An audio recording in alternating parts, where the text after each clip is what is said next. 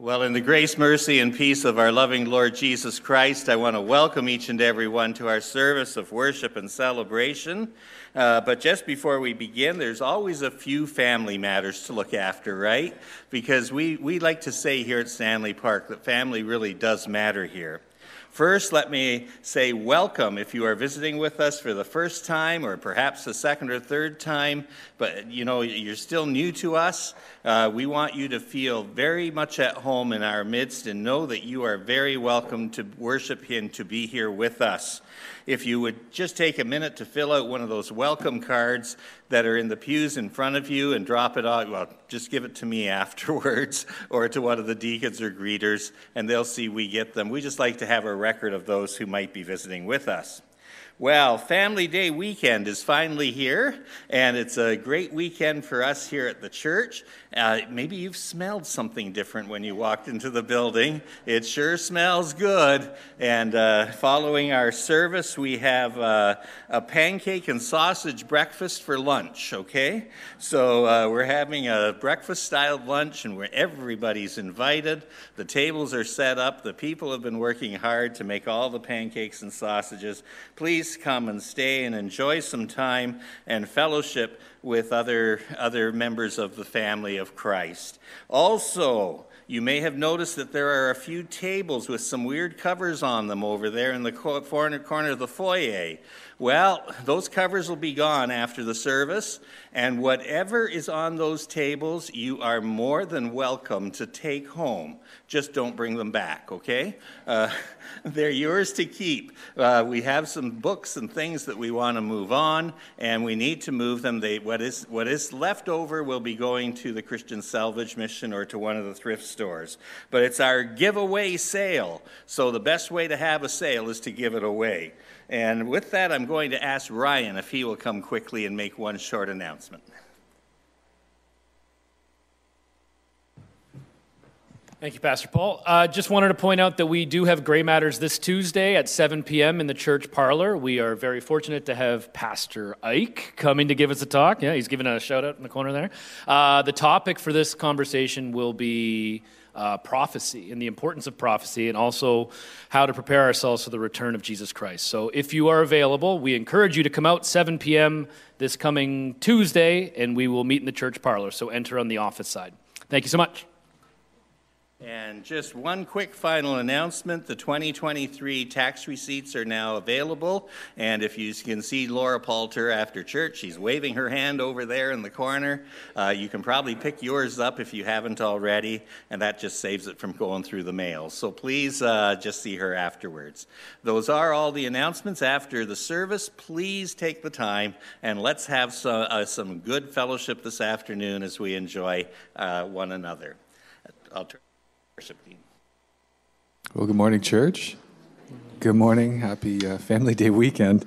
It's hard to believe it's here already. I think we keep saying that a lot, but um, it was interesting this week because uh, my son reminded me. It's it's funny where you get inspiration from, and he he was just reminding me that uh, some of his buddies and he are, are all brothers in Christ, and uh, you know, for this Family Day weekend, I think, you know, yes, we have flesh and blood, but we also have our spiritual brothers and sisters here.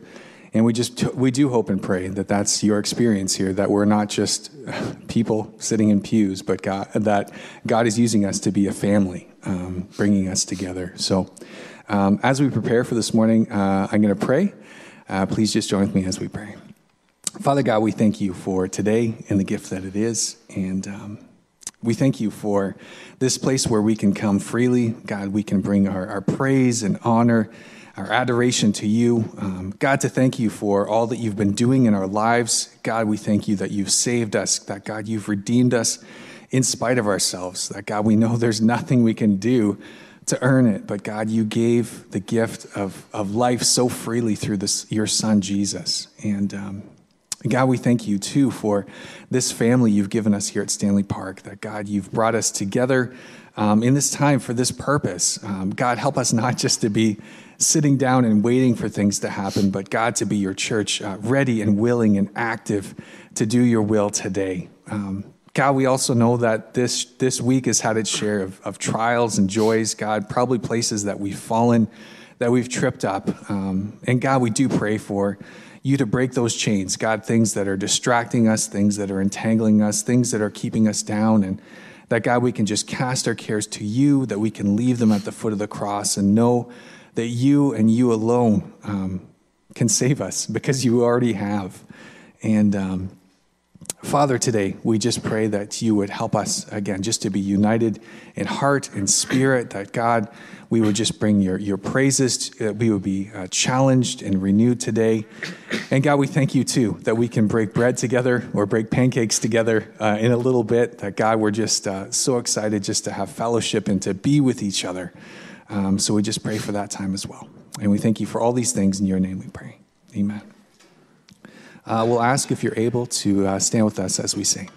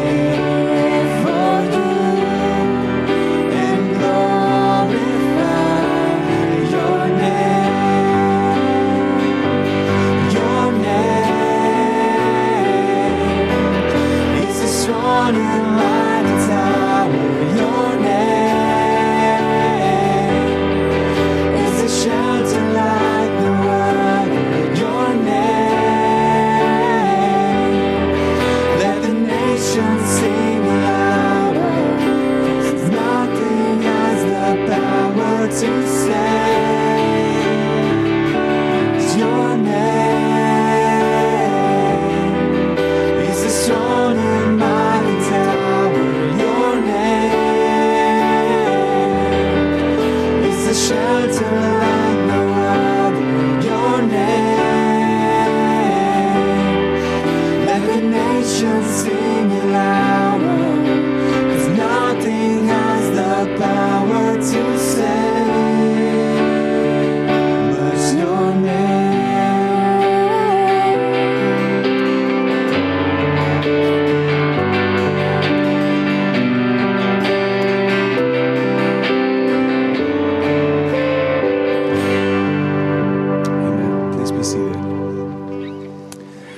time I'm going to do two things. I'm going to pray for their, our kids as they go off to their class, and I'm also going to uh, commit the offering to our Lord.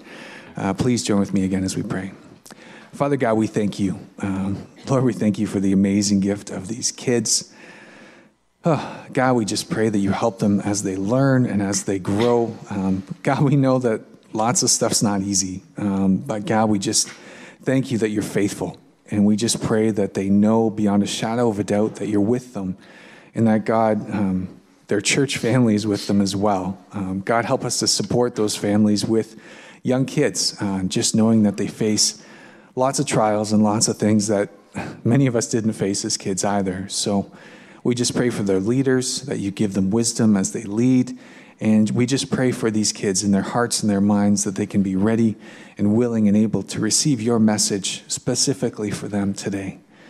And two, Lord, we um, want to commit this offering to you. Um, God, whether it feels like much or little, God, we just think about um, the woman who gave the small coin and just how she eagerly wanted to do um, the right thing. Because we know, God, when, when you've given us so much, uh, even if it doesn't feel like a lot, that God, we have food and we have um, clothes on our back and we have a church family, and there's so much to be thankful for in a world that's often not thankful at all. Um, so, God, just this small portion that we give back to you, God, uh, we just pray that you would um, just be just so blessed by it, but God, that you would take it and multiply it and use it for your kingdom here on earth. And we thank you for all these things in your name we pray. Amen. All right, kids, you're dismissed. Your leaders are at the back. Have a great class.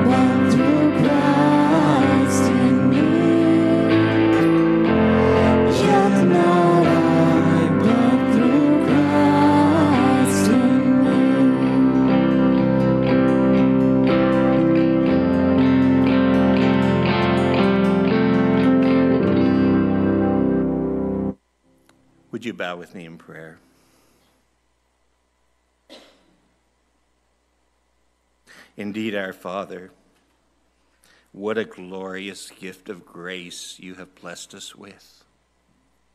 For in Jesus we not only have redemption, not only are we saved from our sins, but we have been given everything that we will ever need, or even more than we could ever imagine or fathom to live this life. You have blessed us with it. Indeed, there is no more for heaven now to give. For we are filled, filled with the incredible joy of Jesus. We are gifted with his pure and holy righteousness, even as our sins, and there are many, are forgiven and separated from us. And in the midst of turmoil and heartache and the messiness of life, not only does Jesus give us that joy, but also he is our incredible source of peace just as he is our steadfast and complete love. Only Jesus. There truly is no other. Only Jesus. So we bow in his holy presence. Worship with joy. Rejoice with truly grateful hearts.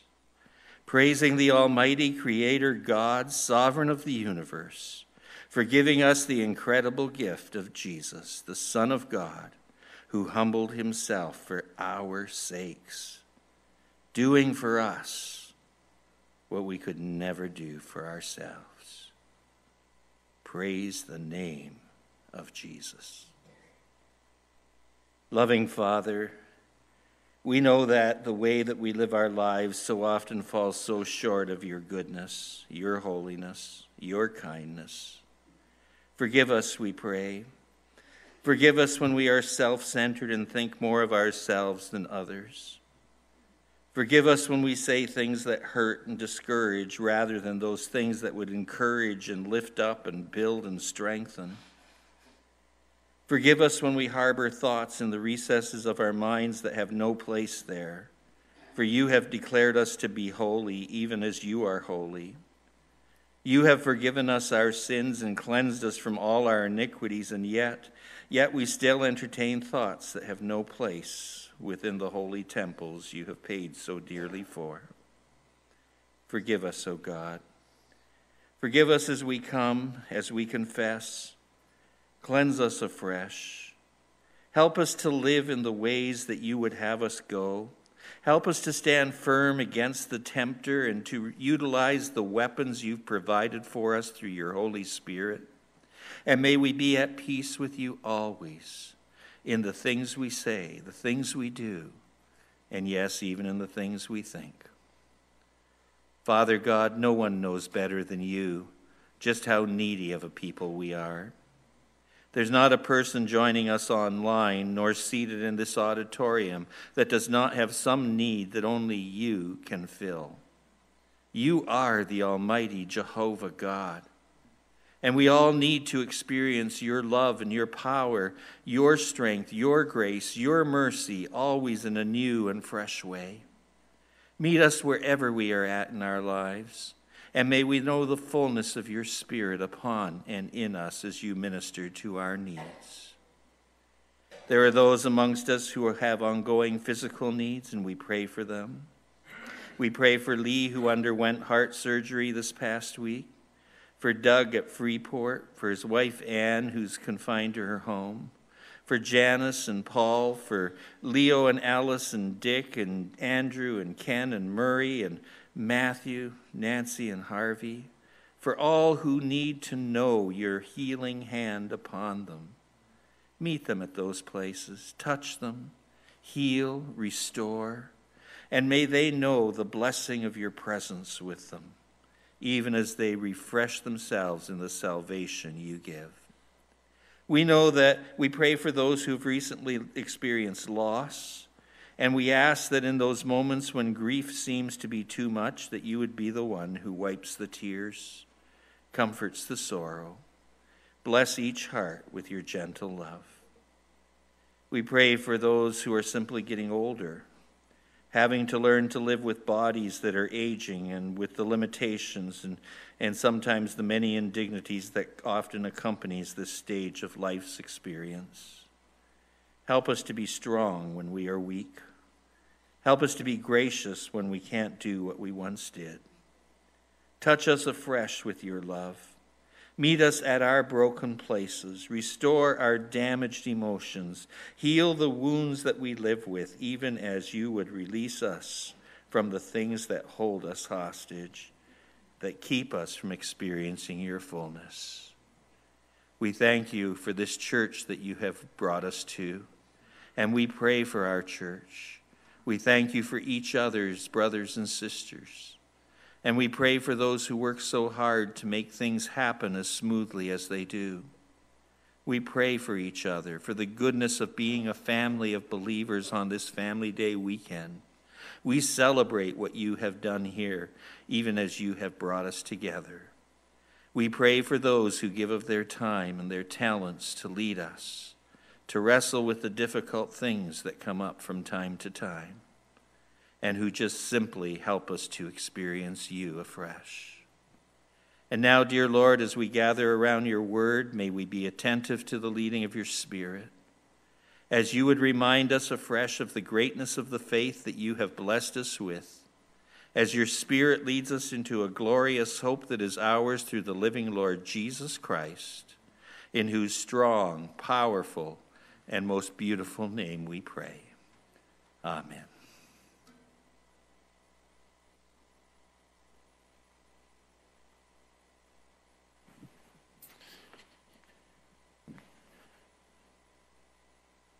Amen. Oh, wow. It's, uh, it's good to be here together. Family Day weekend, Pancake Sunday. That's amazing. Can you smell it? I can kind of smell it. Um, no?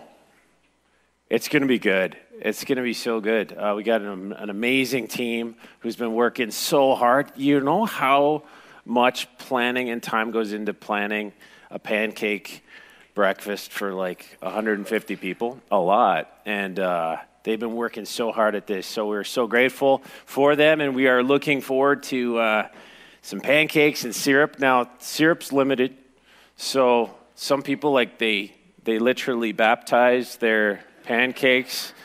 Uh, we might not be able to do that today.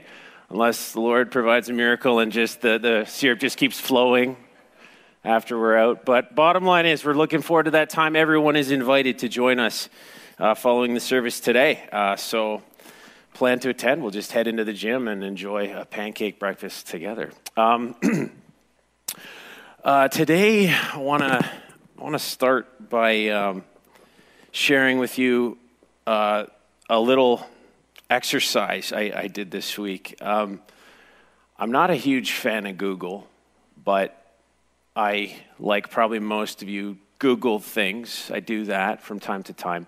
And this week I, I Googled uh, Christian missions, um, looking, looking at the idea of, of missions strategies terms of sharing the gospel. And, and it's amazing, uh, just with a, a quick Google search like that, what comes up. I was struck by the number of, of websites, podcasts, articles uh, published uh, with proven missions strategies. Kind of, kind of boasting these, these different ways of, of thinking about missions and, and these strategies that have been proven to work. And they've got the numbers to back it up numbers of people who have heard the good news of Jesus and, and been saved and baptized and uh, it's, it's really interesting. You, you kind of go down this rabbit trail as you do on Google. You kind of go from one site to the next. And uh, I, I just found it quite striking. Now, I think it's important. I want to talk about that idea of mission today or missions. And it's a word that we throw around a lot in the church. It's an important word for us as Christians. The word mission comes from the Latin verb missio, which means to send. That's what missions is about sending. So, literally, missions means sending out. And it's a very important word, of course, in the Bible. As followers of Jesus, we have been given a mission. A mission started by God, by the way. Who is the first missionary? Jesus. Amen. That's, that's where this mission began. And Jesus explained his mission this way He said to his disciples, God so loved the world, actually to Nicodemus, he said, God so loved the world that he gave his one and only Son, that whoever believes in him, pointing to himself, shall not perish, but have eternal life. Here's the word For God did not send his Son, missions, into the world to condemn the world. That's not what he did. He sent him to save the world through him. Jesus was the first and ultimate missionary sent by God on a mission to save mankind from sin. And later in John, Jesus prays this amazing high priestly prayer in John 17. He prays for his disciples, he, and he says this, praying to God the Father. He said, Father, as you sent me, mission, right? Sent me into the world, I have sent them his followers, his disciples, the church into the world.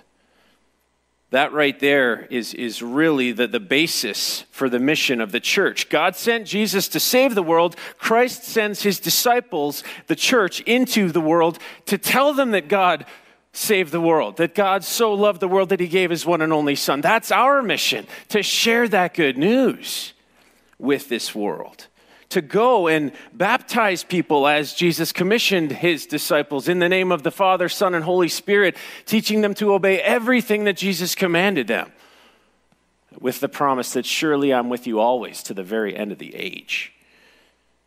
That's what missions is all about. I, am convicted, and I believe that missions, anything sort of done in the name of Christian missions, it, it has to be tied to the gospel to clearly proclaiming the truth. If it's not, even if we're talking about a, a humanitarian aid mission, I don't believe it's being faithful. Because the whole point, Jesus' mission was to save the world. And if we're not telling the world that good news, it doesn't amount to much, whatever we're doing. Well, the formal sending out of missionaries to do this work begins in our passage that we're going to look at today. If you have a Bible, and I think there's some in the pews in front of you, turn to the book of Acts towards the back of your Bible in the New Testament. Someone can shout out a page number at, for Acts chapter 13. Whoa. What was it, Anthony? 100. Oh, ah, is it? I, is it really page 100? I don't know. I think Anthony's having fun with us. Acts chapter 13. And uh, of course, we've been in this series. Uh, we, we had that amazing passage that we looked at last week in Acts chapter 12, where Peter is miraculously rescued from prison in the middle of the night. That incredible uh, jailbreak. And he makes his way to the house of, of a believer, uh, the mother of John, also known as Mark, where those believers are gathered and they're praying for him, right? They're praying God, that God would, would save him. And he shows up at the door, of course, and we know how the story goes. Uh, they have trouble believing it's him. They leave him in the cold. They finally let him in, and they rejoice in what God has done in, in delivering him from the prison cell. And so we pick up our story. Actually, the story begins, chapter 13 actually begins at chapter 12, the end of chapter 12, verse 25. We read this When Barnabas and Saul had finished their mission, they returned from Jerusalem, taking with them John, also called Mark. So we have that reference. It was John Mark's mom, whose house the believers were gathered in praying for Peter, that's, that's who they bring. So Barnabas and Saul return from this mission. Do you remember what that mission was? In chapter 11, the church at Antioch had sent Barnabas and Saul to Jerusalem with a gift, a gift for famine relief. They had heard through a prophet that there was going to be a famine that was going to sweep the, that area. And so the, the disciples in Antioch, in that faithful church, they gathered money they gathered resources and they sent that money along with Barnabas and Saul to Jerusalem to deliver that gift. That's what this is referring to here. So basically, Luke is shifting from the story we saw last week in Jerusalem. Now he's setting his sights back on the church in Antioch. And that's where we're going to go today in this story. Back to Antioch. Verse 1 of chapter 13, here's what we read. Now, in the church at Antioch, there were prophets and teachers. Here they are Barnabas, Simeon, called Niger, Lucius of Cyrene, Manaen, who had been brought up with Herod the Tetrarch, and Saul. Okay, this is, this is a really diverse group of church leaders here. By the way, Luke says that they were, Luke the author says they were prophets and teachers. Yet it seems here that they were functioning as, as elders, as overseers of the church. Perhaps before elders were appointed there, they had these prophets and teachers. Barnabas, you remember Barnabas? His name means son of encouragement. We met him back in Acts chapter 4. We know he was very generous.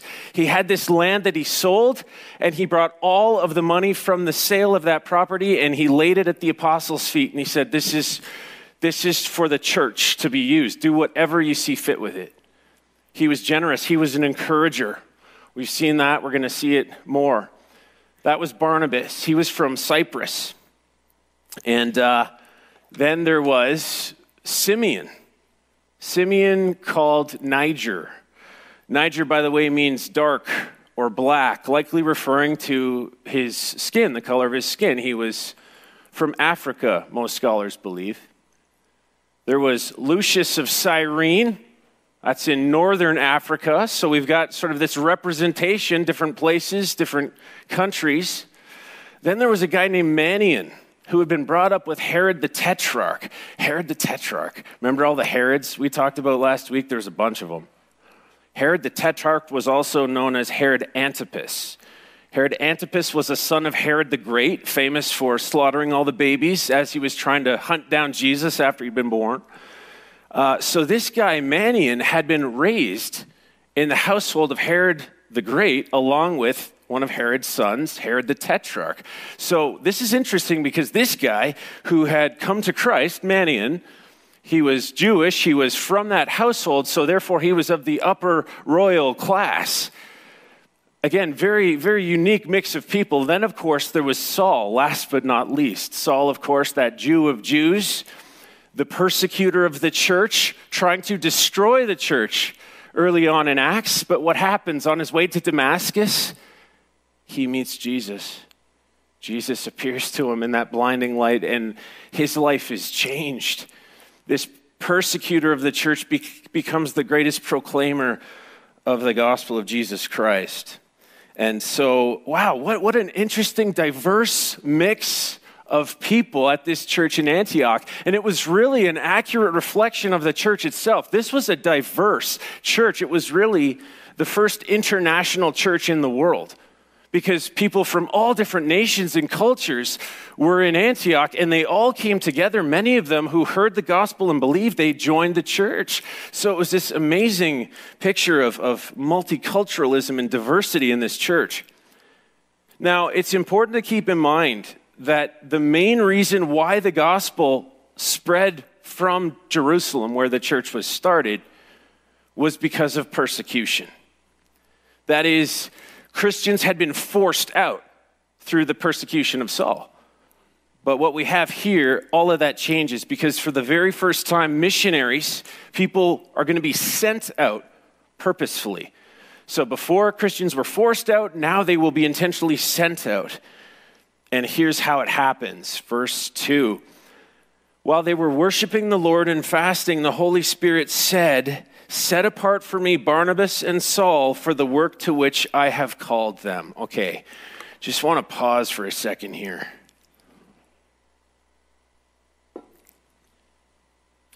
Let's not rush past this.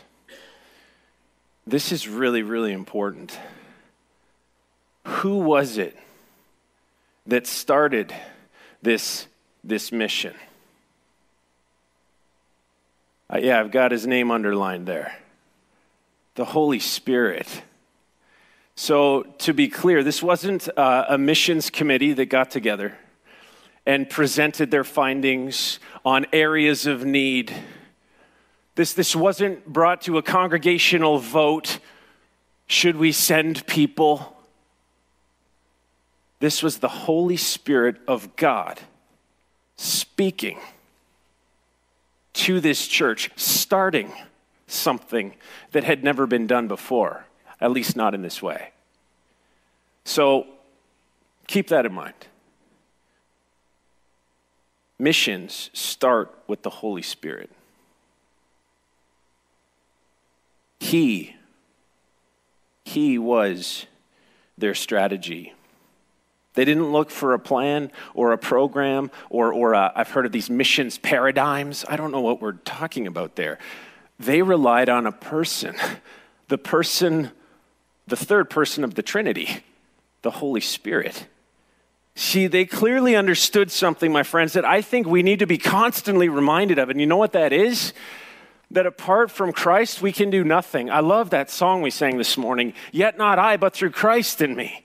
Look at, they understood what Jesus taught. Jesus said, I am the vine, you are the branches. If you remain in me and I in you, you will bear much fruit. Apart from me, you can do nothing. Do we believe that? Because it seems like we try and do a lot of things, sometimes very much apart from Him. They, they understood this. They understood that apart from Christ, they could do nothing, which, by the way, is why Jesus promised to send his Holy Spirit. You remember in John 14, Jesus said this He said, I will ask the Father, God the Father, He will give you another counselor. Amazing word there. Another of the same kind as me is what that word another means. Jesus said, He will give you another counselor to help you and to be with you forever. His name, the Spirit of truth. The world cannot accept him because it neither sees him nor knows him, but you know him, for he lives with you and he will be in you. Do you believe that? The Holy Spirit lives in followers of Jesus Christ, He lives in our bodies. Do you believe that?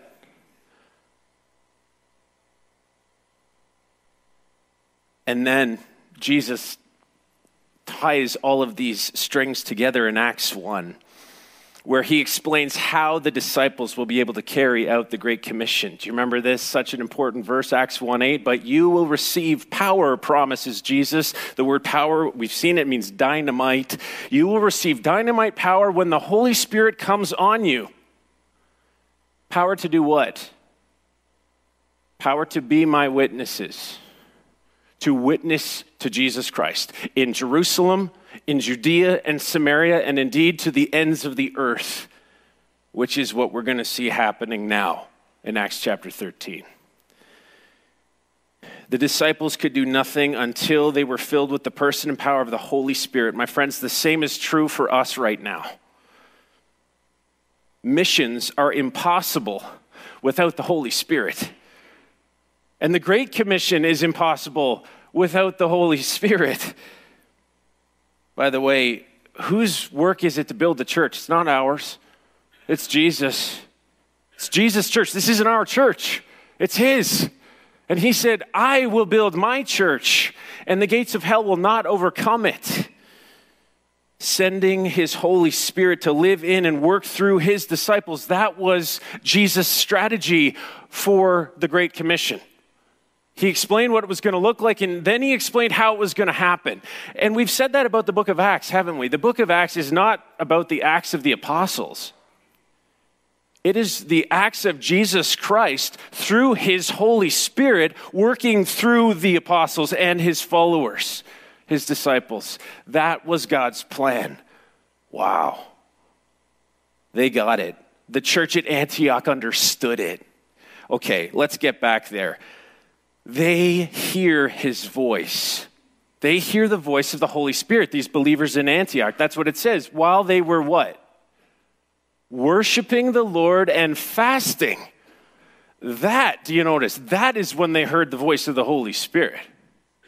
When they were worshiping the Lord, that's where we get our word liturgy, that word worship, liturgeo. It refers to the, the worship of the Levites, the priests. And their worship, of course, was focused on sacrifice and prayer. Prayer. Prayer was central to their worship.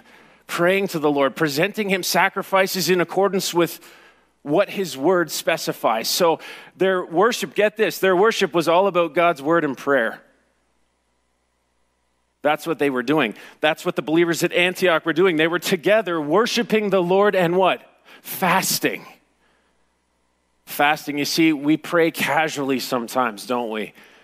We're pretty casual in our approach to God. Fasting here indicates this is a spiritual discipline, by the way, which refers to abstaining from food in order to focus on spiritual matters, specifically in, in order to seek God's will in prayer.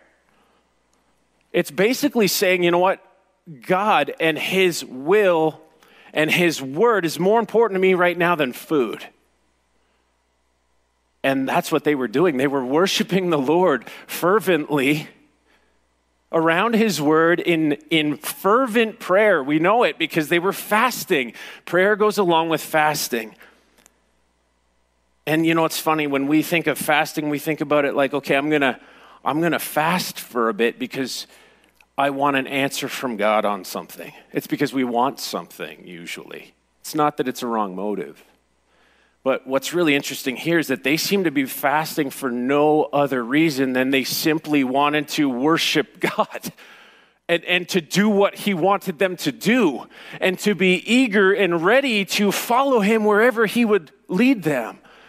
By the way, this wasn't just these five guys who were praying here. The implication is this was the whole church at Antioch coming together to worship the Lord and to fast. That is when they heard the voice of the Holy Spirit. I think there's an important principle there. Um, in Jeremiah, we read these words Jeremiah 29 13, you will seek me and you will find me when you seek me with all your heart. Sometimes, if we're being honest, we seek God with like half a heart or a quarter of our heart or because we've got nothing better to do or nowhere else to turn. I believe they were seeking God and His will with all their heart. In Luke 11, Jesus said, If you then who are evil know how to give good gifts to your children, how much more will your Father in heaven give the Holy Spirit to those who ask him. I believe that's what this church was doing. They were asking for the Holy Spirit's leading, prompting, inspiration. They were listening for his voice. And because they were, guess what? They heard. Here's what he said Set apart for me Barnabas and Saul for the work to which I've called them. Now, we don't know how he spoke exactly. The implication here is there were prophets, prophets who were able to discern God's word, to receive and impart words from the Lord. The idea here is probably these prophets received this message, the, the inner witness of the Holy Spirit, which they shared. The point is, it was through fasting and fervent prayer, through worship, that they heard the Spirit say, Set apart for me. That word set apart means to mark off with boundaries, to be separated for a purpose separated, by the way, from something else, from other things. As followers of Jesus, we are called to be separate from this world, aren't we? In the world, but not of it. Holy. That's what that word means, set apart. But Barnabas and Saul here are set apart by the Holy Spirit for specific work that he was calling them to do. So the Holy Spirit starts missions, my friends, and then the Holy Spirit sets apart people for missions. That's what we see here. He's the one who determines who's going to be sent. And then notice what happens after the Holy Spirit speaks. What does the church do? They continue to fast and pray some more. It's awesome. Both to affirm the Spirit's calling and to officially commission Paul and Barnabas to the Lord's work by placing their hands on them and then sending them off. So in case you've missed it, the point here is the actions of this church were immersed in prayer. Prayer, which meant absolute dependence and reliance upon the Holy Spirit of God. They would seek Him with all of their hearts. And then uh, we come to this verse 4. It says this The two of them, sent on their way by the Holy Spirit, went down to Seleucia and sailed from there to Cyprus. Okay. So, we got Paul, rather, sorry, he's still called Saul at this point. We're going to see the name change in a, in a few minutes. But at this point, Saul and Barnabas, set apart by the Holy Spirit, are now sent on their way by the church. And then the two of them, they go down to Seleucia, which we're going to take a look at on a map here. You can see that right up here. I'm not good with the pointer, but there it is, Seleucia. So Antioch down to Seleucia. Looks like a pretty short journey based on that. But uh, what's interesting here is we're not told how they got there or how they knew where to go. This is really kind of fascinating to me. Now, you'll notice um, Seleucia. Okay, so that, that's where they're getting on a boat and sailing west to Cyprus. By the way, it's where Barnabas was from. And, uh, but the funny thing here is they were sent on their way. Now, verse 3 says they were sent off by the church.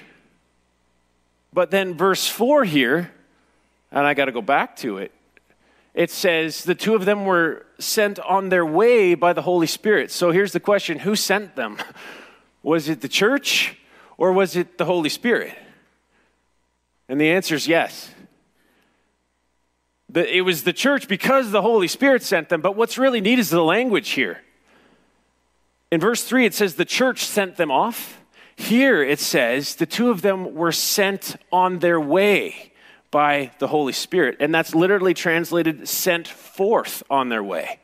So if you're tracking, the church sent them off, the Holy Spirit sent them forth, which is really, really neat. Because how did they know where to go? They were following the Holy Spirit's leading. Where does the Holy Spirit live? In our bodies. We all said we believe that. He's with us, He's in us, He leads us, He guides us, He does a whole lot of things. And that's definitely one of them. The implication here is this He didn't just send them forth, He went along with them. Paul would later write to the Galatians, You must walk by the Spirit. You must keep in step with the Holy Spirit. That's what he was doing here. They were walking by the Spirit. The Holy Spirit is the best GPS there is. And I don't mean global positioning system, I mean God's positioning spirit. He puts us where we need to be, He directs us where we need to go, and that's how they got to Seleucia. They followed His leading, He guided their steps, He made their way clear. Wow, what a gift to be led by the Holy Spirit. Then we come to verse 5. When they arrived at Salamis, they proclaimed the word of God in the Jewish synagogues, and John was with them as their helper. Okay. So, by the way, Jesus made very clear that the apostles would be his witnesses to the Jews first, right? That's what he said in Jerusalem, then Judea, then Samaria, to the ends of the earth after that. And so that model really became Saul's approach to evangelism. He would start in the Jewish synagogues. Whenever they would arrive in a new place, Paul would head to the Jewish synagogue. Why? Because the Jews believed in Scripture. They believed in God's word. And Jesus had said, You will proclaim this good news to the Jews first. And that's what Saul did. Now, the only problem for them is that they didn't believe that Jesus was the Messiah. And that's what Saul was there to prove and to show them by the power of the Holy Spirit. Uh, so that's, that's be, became his pattern. That's what he did. He would get to a city and he would go to the Jewish synagogues and proclaim the gospel. And by the way, he would proclaim it boldly because, as we know, he was not ashamed of the gospel. He knew that it was the power of God that brings salvation to everyone who believes, first to the Jew, then to the Gentile. And so from Salamis, and we can see it on a map here, I just want to show you. So, Salamis again, we're over here now. So, they've made their way from Seleucia to Salamis. That's where that was the port city there. And the idea is that they basically they start there and they cover this entire island, going from town to town, preaching the good news of Jesus Christ, being led by the Holy Spirit every step of the way. So, to take it back here, they traveled through the whole island until they came to Paphos, which again is on the other side. So, they have made their way f- across the entire island at this point. Uh, is that, oops, I'm pressing the wrong button for that. Sorry, guys. Um, there, this button. So Salamis to Paphos, all the way across, like a hundred kilometer journey, right? They have traveled all over the place. They get to the opposite end of the island now in, in verse 6 here. Um, they traveled the whole island until they came to Paphos. Okay. Paphos, by the way, was, was the capital of, of Cyprus. It was the seat of the Roman government, and we're going to meet uh, a really important leader here now. Uh, so they arrive in Paphos, and there they met. There it is. There they met a Jewish sorcerer and a false prophet named Bar Jesus. Oh man, it's a weird name. Bar Jesus. There's a lot of jokes there. I'm not going to touch them, uh, but I'm going to say this: Bar Jesus. It means son of the Savior okay? Uh, he was a false prophet and a Jewish sorcerer. Sorcerer, perhaps in your Bible, can be translated magician, but not the kind of magician that shows you what your card is or pulls rabbits out of hats. He was involved in dark arts, sorcery, evil spirits. This was his business. Uh, omens and divination and so he was not a good guy. He was an occult leader, is what he was. And he was also an advisor to a very important man. He was an attendant of the proconsul Sergius Paulus. And Sergius Paulus, we're told, was a very intelligent man. Sergius Paulus was the Roman governor of Cyprus, which means he wasn't just powerful, he was powerful and, and he was wealthy. He had great influence. and intelligence, apparently. So if you're like me, you're asking, well, if he's so smart, if he's so intelligent, why did he trust and consult this Jewish sorcerer? well, because Romans had a very high regard for the supernatural, for omens specifically in divination. But they also believed that the Jews were more attuned to spiritual matters, which probably made this guy Bar Jesus a very popular prophet in the region. Well, he might have claimed to know the way of salvation, this Bar Jesus, and was obviously advising Sergius Paulus, but he was only feeding him lies. And we're going to see that Sergius Paulus, the, the Roman governor, was hungry for the truth. We know he was seeking, and that he had heard about the preaching ministry of Barnabas and Saul, which is why he sent for them. And at the end of verse 7 there, it says, The proconsul sent for Barnabas and Saul. Why? because he wanted to hear the word of God. This is incredible. I, I was thinking about this personally. If someone wanted to hear the word of God, would they be able to call you up to explain it to them? Because that was, that was Barnabas and Saul's reputation.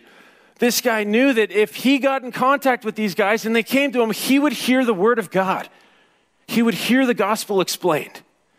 To me, it's a personal challenge that we are called to do the same thing to be ready to share the reason for the hope we have in Jesus Christ, to explain what God's word says about him, to point people to the truth of the gospel, to share it from our hearts. And so that's what he wanted. This guy, Sergius Paulus, he wanted to hear God's word. And so he calls up Barnabas and Saul. Um, now, by the way, I think it's important to just note where someone and where people are, are desperate and hungry for the truth, there will always be opposition. Spiritual opposition, we're in a spiritual battle. And so the fact that he is hungry, the fact that he is searching and seeking, we know that Satan's going to be working overtime to shut the door to the gospel, to distract him to feed him lies. And that's exactly what he uses Bar Jesus to do. Verse 8. But Elymas, by the way, also, that's what the name Bar Jesus means. Elymas, the sorcerer, opposed them. Okay, he opposed Barnabas and Saul and tried to turn the proconsul from the faith. Okay, here it is. This is spiritual battle in motion here. Now, we're not told exactly what he did to oppose Barnabas and Saul, but clearly he was threatened by them and the truth of the gospel they proclaimed. They likely were a threat to his business. He had a profitable business going on. People came to him. And so he opposes them. Now, uh, we come to verse 9, and this is, gets a little, little shocking here. Then Saul, who was also called Paul, okay, here's the name change. I remember thinking, as a kid. Did, did that name change happen on the road to Damascus when, when Jesus saved Saul? And Saul, which I'm told means great and big, and, G, and Paul means small. And, and so Jesus said, You shall now be Paul, you small. No. Paul was his Roman name. And because his, his mission and his ministry was largely in Greco Roman territory, it only made sense for them to call him Paul, as he would be known wherever he was. And so that's pretty much why we have the name change here. And what's interesting from this point forward, Luke will now call him Paul. He will not refer to Saul. He calls him Paul, and he mentions his name first or alone, meaning Saul, or Saul, who became Paul, became the leader of this little group. It was no longer Barnabas and Saul, it was Paul and Barnabas. Okay, so the Holy Spirit who was also called, sorry, the, then Saul, who was also called Paul, filled with the Holy Spirit. By the way, second mention of the Holy Spirit in this short passage. We saw it earlier when the Holy Spirit called and set apart these two, and now Saul, the second time actually, this is the third time. This is the third time we see the Holy Spirit mentioned. Then the Holy Spirit, of course, he set them apart, then he sent them forth, and now he filled Paul with himself. Here's what happened he looked straight at Elymas and said, You are a child of the devil and an enemy of everything that is right. Talk about speaking the truth boldly here. Wow, he calls him. He calls him out. You're a child of the devil. You're not just evil, you're a child of Satan, is what he's saying here. And an enemy of everything that is right, an enemy of righteousness, it can be translated. You are full of all kinds of deceit and trickery. Notice the juxtaposition. We got Paul full of the Holy Spirit, this guy, Bar Jesus, son of the Savior, anything but that. He is full of deceit and trickery, being used of the enemy. And he says, Will you never stop perverting the right ways of the Lord? Paul, filled with the Holy Spirit, did that. It was the Holy Spirit speaking and leading and working through Paul to be able to pronounce these words of rebuke. But it goes beyond that. There's words of judgment here. He says this Now the hand of the Lord is against you. Okay, still talking to, to Bar Jesus. You are going to be blind for a time, not even able to see the light of the sun. Then immediately a mist and darkness came over him, and he groped about, seeking someone to lead him by the hand. Wow okay, this is, uh, this is pretty, pretty radical here. Now, it, you might be thinking, okay, this is kind of harsh. Um, and don't think that. because remember, remember Jesus' sobering warning against anyone who would hinder or prevent a little child from coming to him? Do you remember? He said it would be better that they have a millstone tied around their neck and they be thrown to the depths of the sea than someone lead someone else, especially a little child, away from the faith. Those are harsh words of judgment. But that's exactly what this sorcerer, Bar Jesus, was trying to do to Sergius Paulus. My friends, eternal life is a serious business. His soul was hanging in the balance, this guy, Sergius Paulus, and he wanted the truth. And so, Paul, out of deep love and compassion, wanted him to believe. And so, the Holy Spirit empowered Paul to pronounce this curse, which immediately strikes Bar Jesus blind by the way, how ironic he's, he's working, dabbling in darkness, he becomes physically blind. Literal, literal darkness descends upon him.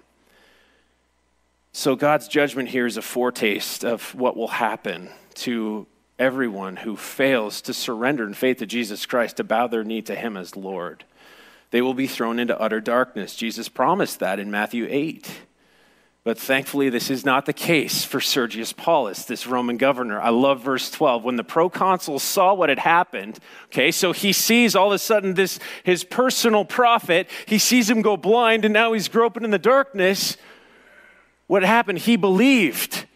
He believed in Jesus Christ. He believed the gospel. Why? For he was amazed at the teaching about the Lord. Notice he wasn't amazed at the miracle. He wasn't amazed that Bar Jesus was now blind. He was amazed at the teaching about the Lord, Jesus Christ.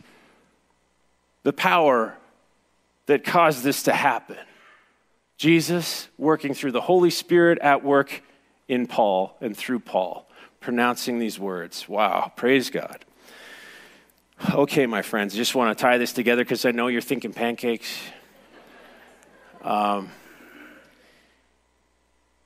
my friends, may this story teach us to trust completely in the incredible power of God's Word and the power of the Holy Spirit. I've said this many times in this series, but the Holy Spirit of God runs along the tracks of God's Word. If you think about it in terms of a locomotive and a train on tracks, God's Word, that is what was amazing to the proconsul because the Holy Spirit was speaking through God's word, doing amazing things, yes, but ultimately to bring him to salvation in Jesus Christ. The word of God is alive and active. And that's what cut him. It was the Holy Spirit applying the word of God to his heart that caused him to believe. Only the Holy Spirit can do that. We can't save people, but we can share the truth. And we, I think we need to speak it boldly like Paul did. I'm not saying we pronounce curses on people, I'm not saying that. But I'm saying when we are filled with the Holy Spirit, we will be led along the tracks of God's word to share the good news of Jesus Christ. That is our calling. My friends, that is your mission. That is my mission. That is our mission as a church. It's the Great Commission. And God has given us everything that we need to be able to do that. He's given us the Holy Spirit to empower us in that process. I'm just going to share this very sobering quote because uh, I think it's it's very fitting. A.W. Tozer, many years ago, before he passed away, great preacher and theologian, he said this If the Holy Spirit was withdrawn from the church today, and this was back then, 95% of what we do would go on and no one would know the difference. If the Holy Spirit had been withdrawn from the New Testament church, like the church at Antioch, 95% of what they did would stop and everybody would know the difference. The church at Antioch and Paul and Barnabas, whom they sent, depended entirely upon the Holy Spirit. And everybody knew it. Everybody knew it. My friends, may the same be said of us. I follow the Charles Spurgeon devotional. Love that devotional morning and evening. It's really interesting. Monday morning, I'm preparing this message, and Monday morning, I received the, the message for Monday evening, that devotional for Monday evening, and I don't have it actually on the PowerPoint. I'm going to read it to you. Here's what it said Common, too common, is the sin of forgetting the Holy Spirit. Let us revere his person and adore him as God over all, blessed forever. Let us own his power and our need of him by waiting upon him in all of our enterprises. Let us hourly seek his help and never grieve him, and let us speak his praise whenever occasion occurs. The church will never prosper until it more reverently believes in and relies upon the Holy Spirit. Dear church, let us not forget the Holy Spirit because human sized efforts produce human sized results. And that is not what God has called us to do. As followers of Jesus, He has called us by the power of the Holy Spirit to make disciples who become mature and productive Christians. That's a supernatural thing, not a natural thing. God, forgive us for trying to, to go about doing your will naturally when it can only be accomplished supernaturally by the power of your Spirit. I'm going to close with this Puritan prayer from the Valley of Vision as the team comes up here. I just ask you to join with me in prayer. Oh, Holy Spirit, as the sun is full of light, as the ocean is full of water, as heaven is full of glory, may our hearts be full of you. Vain are all divine purposes of love and the redemption brought by Jesus, except that you work within us, regenerating us by your power, giving us eyes to see Jesus, and showing us the realities of the unseen world. Forgive us for failing to follow your leading. Forgive us for resisting you and grieving you. Forgive us for our coldness, our casualness, our emptiness, our imperfect vision, our weak faith, our slow service, our prayerless prayers, and our praiseless praises. Fill us afresh without measure as a flowing fountain as inexhaustible riches, come as power to cast out every lust and to reign supreme in us. Come as our teacher, leading us into all the truth, filling us with understanding. Come as love that we would adore the Father and love him with our whole hearts. Come as joy, dwell in us, mold us, and move us. Come as light, illuminating the scriptures and conforming us to it Come as sanctifier of our bodies, souls, and spirits. Come as our helper with strength to bless and keep us, directing our every step and empowering our witness for Jesus Christ. Come as beautifier, bringing order out of confusion, loveliness out of chaos. We magnify you by magnifying through us, Lord, we, we pray that in everything we think and say and do, you would receive the glory. In Jesus' name I pray. Amen. And as we uh, respond, we'll ask if you're able to please stand with us as we sing.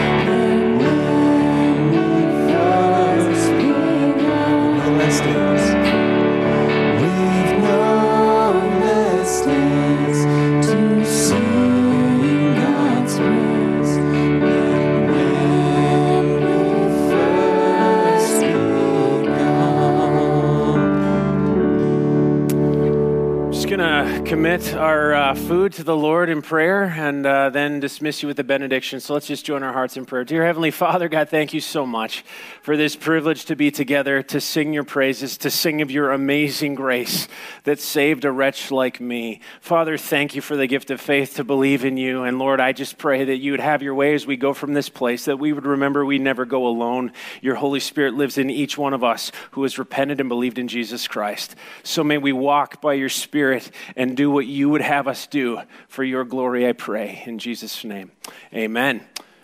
And Lord, bless this food to our bodies. Give us health and strength through it. Thank you for those who prepared these pancakes. And again, we say thank you in Jesus' name. Amen. All right, now receive the Lord's blessing and then go get pancakes. To him who is able to do immeasurably more than all we ask or imagine, according to his power that is at work within us. To him be glory in the church and in Christ Jesus throughout all generations, forever and ever. And all God's people said, Amen. Lord bless you.